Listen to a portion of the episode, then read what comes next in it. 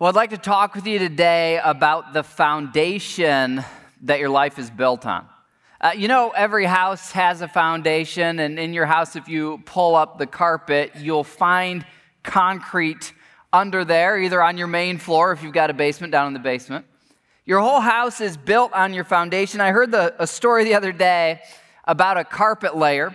He had just finished a long job recarpeting a, a really big house.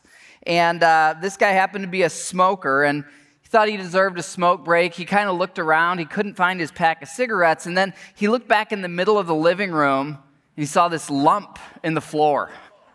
And he thought, man, it would take me hours to, you know, pull all that carpet up and get that out of there and relay all that carpet. And so, you know, no one was around or watching. So he just grabbed a hammer and he just kind of started pounding on that lump and just kind of smoothed it out.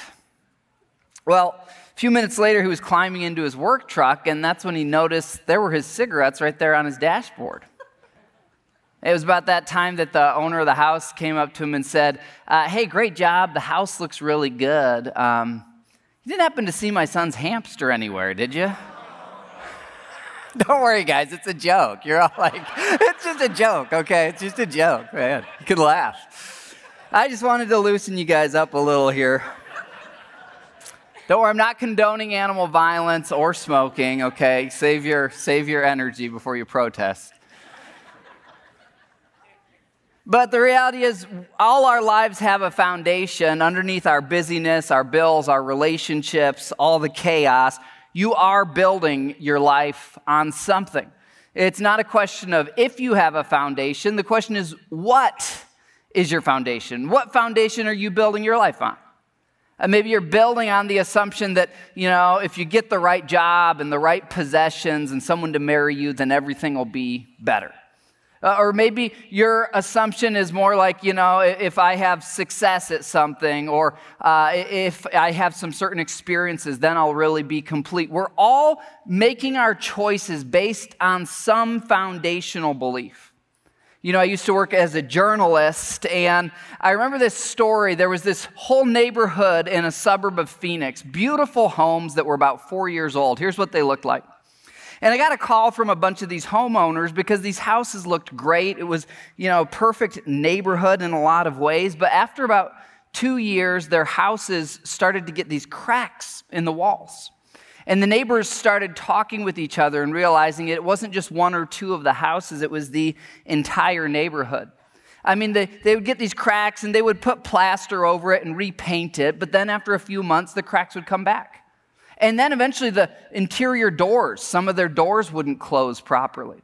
That's when some of the homeowners started to pull up the carpet and look at the foundation, and here's the kind of cracks that they found in the foundations of their home. It turned out this entire neighborhood had been built over really soft ground. It hadn't been engineered properly, and these foundations were flawed. And so, what it meant is that if a window cracked and they spent all the money to replace it with a new window, well, guess what? It was going to crack again. Every repair was a temporary repair until they could get the foundation fixed. I wonder what things you've been struggling to repair in your life. Maybe it's that you spend more than you make. Maybe it's that your relationships are broken. Maybe it's your marriage. Maybe it's your job. Maybe it's an addiction. Maybe it's a sense of shame or just this sense of I'm not living up to what I could be. We've all got these things that we, we patch the drywall and then it comes back and it comes back and it just keeps coming back. That's how Miles McPherson's life was going. You heard about Miles in our video today with NFL athlete Ray Preston. Now, Miles, at that time when he was doing cocaine in the early 80s, he's an NFL athlete. He's famous across the country. He's living in a mansion. He's living in San Diego, not too bad of a climate, pretty much Garden of Eden. He's attractive, he's in his prime. Most of the things that most of us think, if I had that, then I'd be happy. If I was really attractive, or if I was really famous, or if I really was financially secure, or if my life was comfortable, then I'd be happy. He had all those things, but the walls were still cracking to the point that he's turning to cocaine and any other drugs he can get his hands on as frequently as possible. Miles was attempting to fix those broken things. And here's what I know God brought every single one of us here today, and every one of you watching online, for one of two reasons. God either wants to shore up the foundation in your life, or if that foundation is already fixed on Jesus, He wants to use you, like He used Ray Preston, to bring someone else so they can get their foundation shored up. I wonder what broken things you've been trying to cover up and fix. And just like those homes in Arizona, they could do those temporary repairs, but then a, a storm would come through and the water would move the soil again and the foundation would shift again and all the cracks would come back. And until they fixed the foundations, every other repair was temporary. The same is true in our lives. The reality underneath the carpet in our lives is that we all need a foundational repair. God's word puts it this way All of us have sinned. All humans have sinned. What is sin? It's just doing something wrong against God or against other people. And God tells us this isn't pleasant to hear. All of us have sinned. So I've found that, you know, 99% of people agree with this. If you're in the 1% who disagrees and you say, I've never done anything wrong, well, here's the thing you're a liar. so you actually are. I kid, okay? But anyhow, all of us have made mistakes. That's actually kind of a relief, right? You're not the only one. I mean, the Pope, all the famous religious people you know of, they've sinned. We all make mistakes. And those mistakes are like the cracks in the foundation of our life, and they actually separate us away from God. This is the bad news of the Bible. But there's good news that follows. Here's the good news God doesn't just want to paint over the problems in your life, God wants to repair the foundational problem that's causing all the other cracks in your life.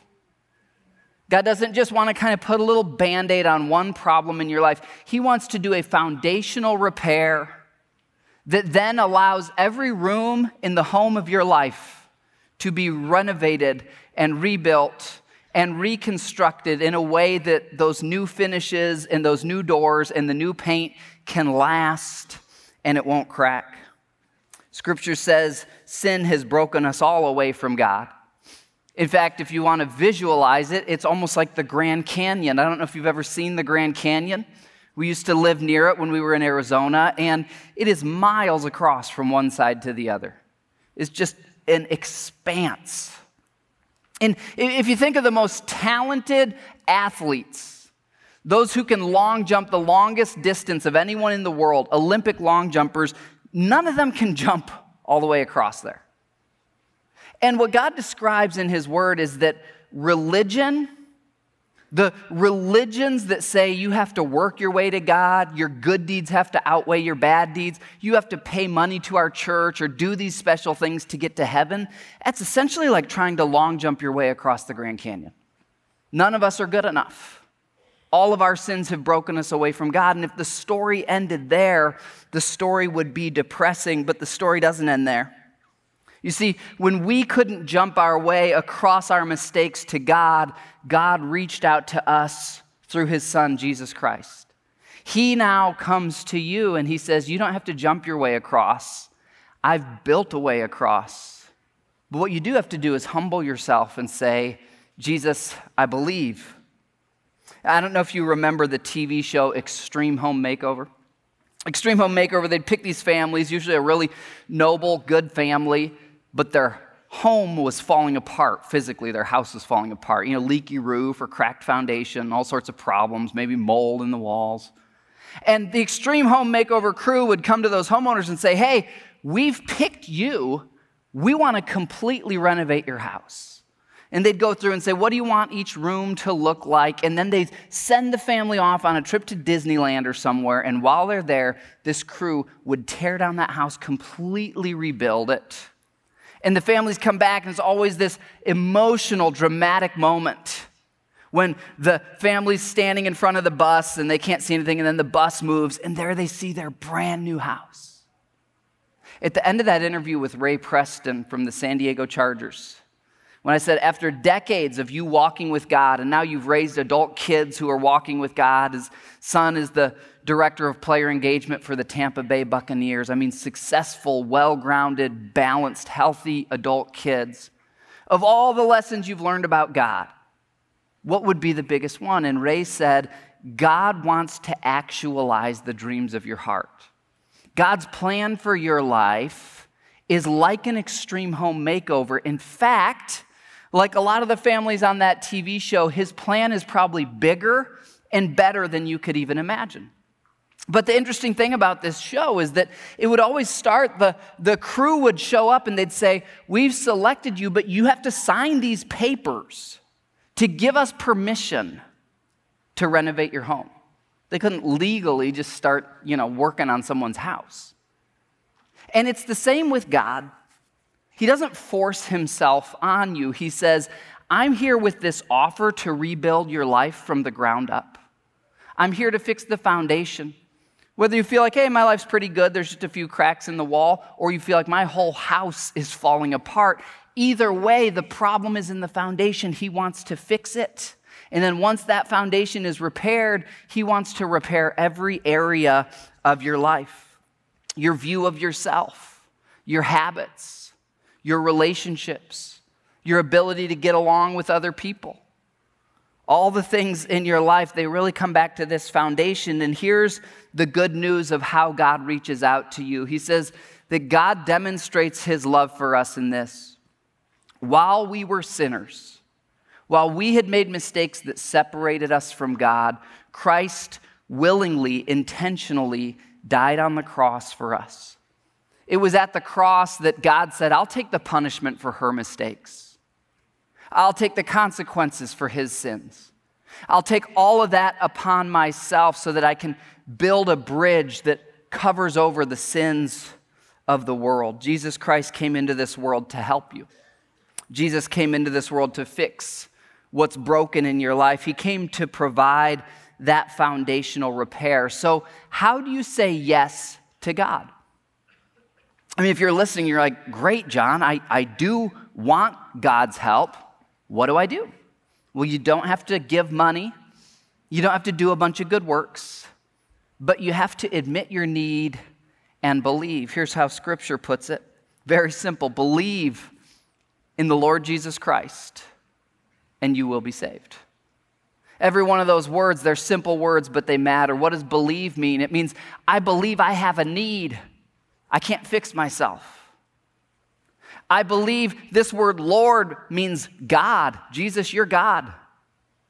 And you don't have to have it all figured out. You don't have to understand the whole Bible. You can still have questions about stuff to just very simply say, Jesus, I believe you're God. I believe you died on the cross for me. Will you rebuild my life? Scripture puts it this way if you confess with your mouth, that Jesus is Lord. And if you believe in your heart that God raised him from the dead, you will be saved. So you're saved not by paying money to a church or doing good things or or even being baptized, which we'll celebrate tonight. Being baptized is after you've believed and you express that belief through baptism, but it's in the heart that you're saved. After God fixes the foundation of your life, then He starts to repair your sense of significance, your self view. He starts to heal your shame. He starts to restore your marriage, your parenting, your finances, your habits, even your addictions. As you give these things to Him, once He's repaired the foundation, now He can repair everything else. And I'm so excited that we've got more than 20 people tonight who've already said, I've made that choice to have Jesus repair my foundation, and I want to go public with it tonight. I know there's others of you here that God brought you here, and whether or not you get baptized tonight, what needs to happen in your heart tonight is you have an encounter with God where just like Ray Preston experienced, and just like the people who will celebrate tonight have experienced, you say, Jesus, I do want you to forgive me and change me. Well, I came across this interview with Miles McPherson who now leads that huge church in California. And just let's take our time going through this really incredible story that Miles tells. He says, I was playing with the Chargers. I was addicted to cocaine, and I was lost.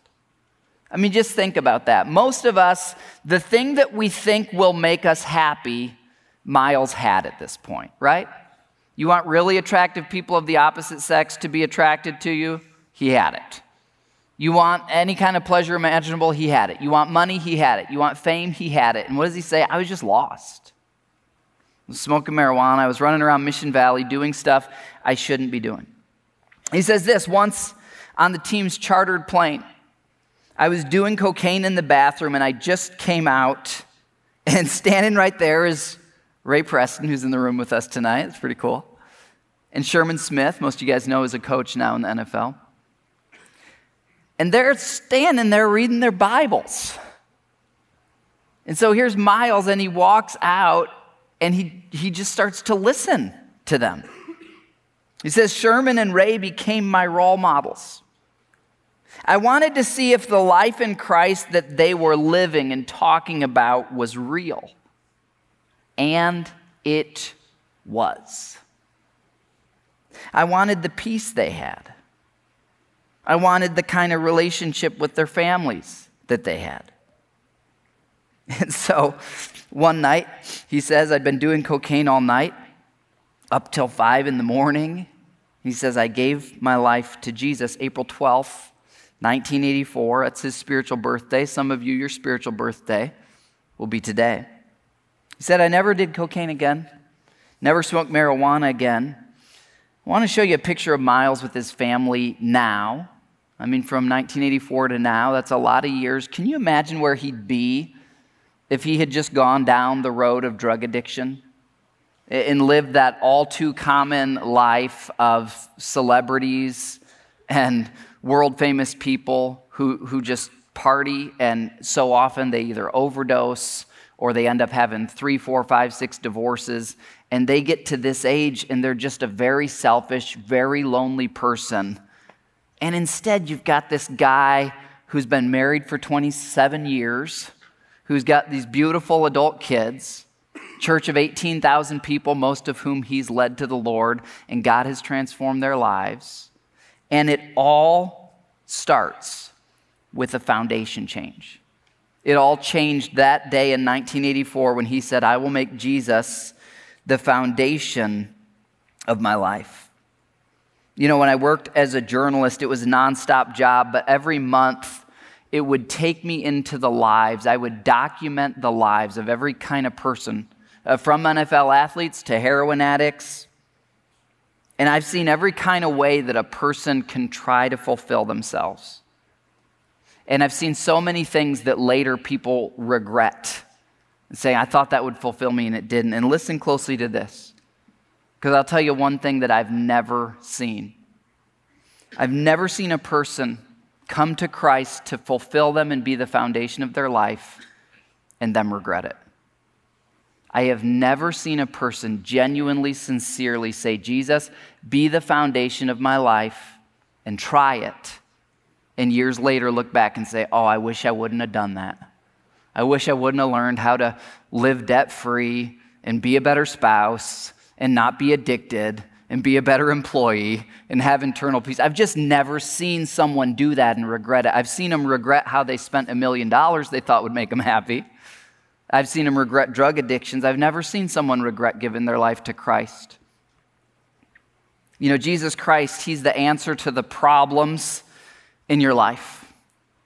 You might be thinking the answer's out there somewhere, but the answer Jesus is just waiting on you to call out to him.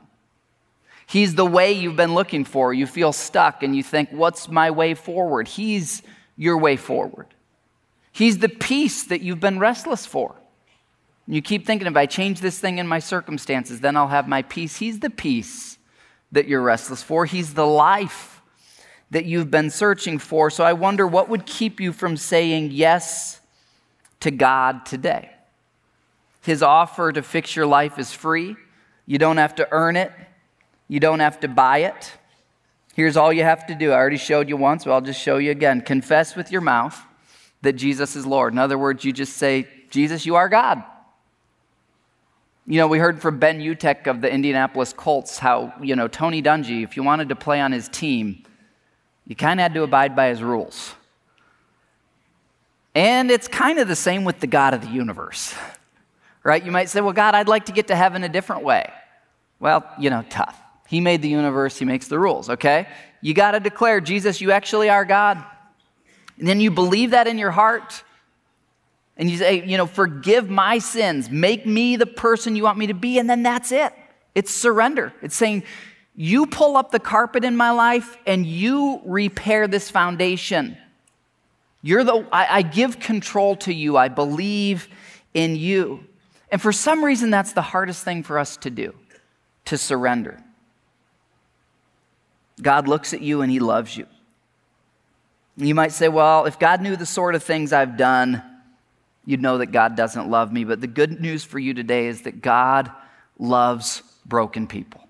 God so loved the people of the world that he gave his only son, that's Jesus, so that anyone who believes in him will not perish, will not live a dead end life, but will instead have eternal life.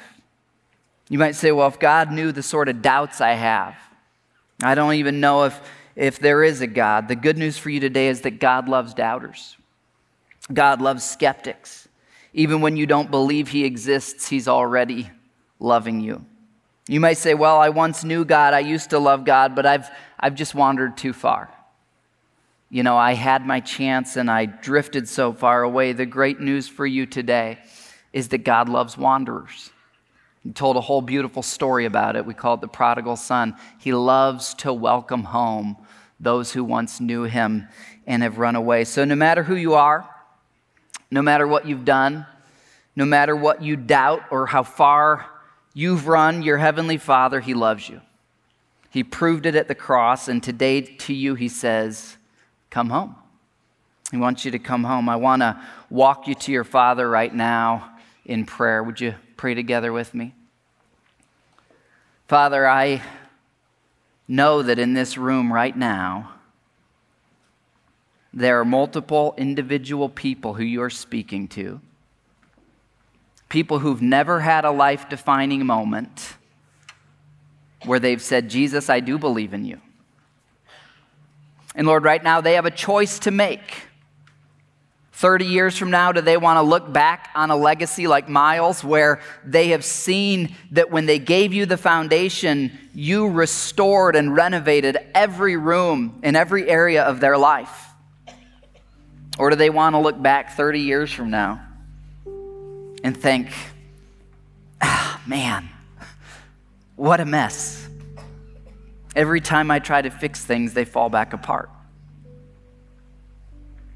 God, I pray right now that you will move in hearts, break down our stubbornness, soften the hardness of our hearts. Help those who need to trust in you for the very first time to very simply believe in the name of the Lord Jesus Christ and be saved. Father, help those here who have wandered far away. Today's the day to come home. Once you give us a new foundation. You want to restore the rooms and you want to improve the finishes and everything. And we've got to stay in your hands. And I know there's people that that's what you're telling them. God, I just want to give a prayer for anyone who's wanting to believe in you today, that they can just, in their heart, repeat these words to you as the God who knows our thoughts. And can just say, Jesus, today I believe. I choose to believe that you're God. I call out to you to fix what's broken in my life. Jesus, I believe you died on the cross for me. I believe you rose again, and I invite your resurrection power to change me from the bottom up, from the foundation up. Would you change everything about me? Father, I, I praise you that right now there's people who are praying that, who are coming to you as their Lord and as their Savior. Thank you for loving me. Thank you for changing me from the foundation up. We pray in Jesus' name. Amen.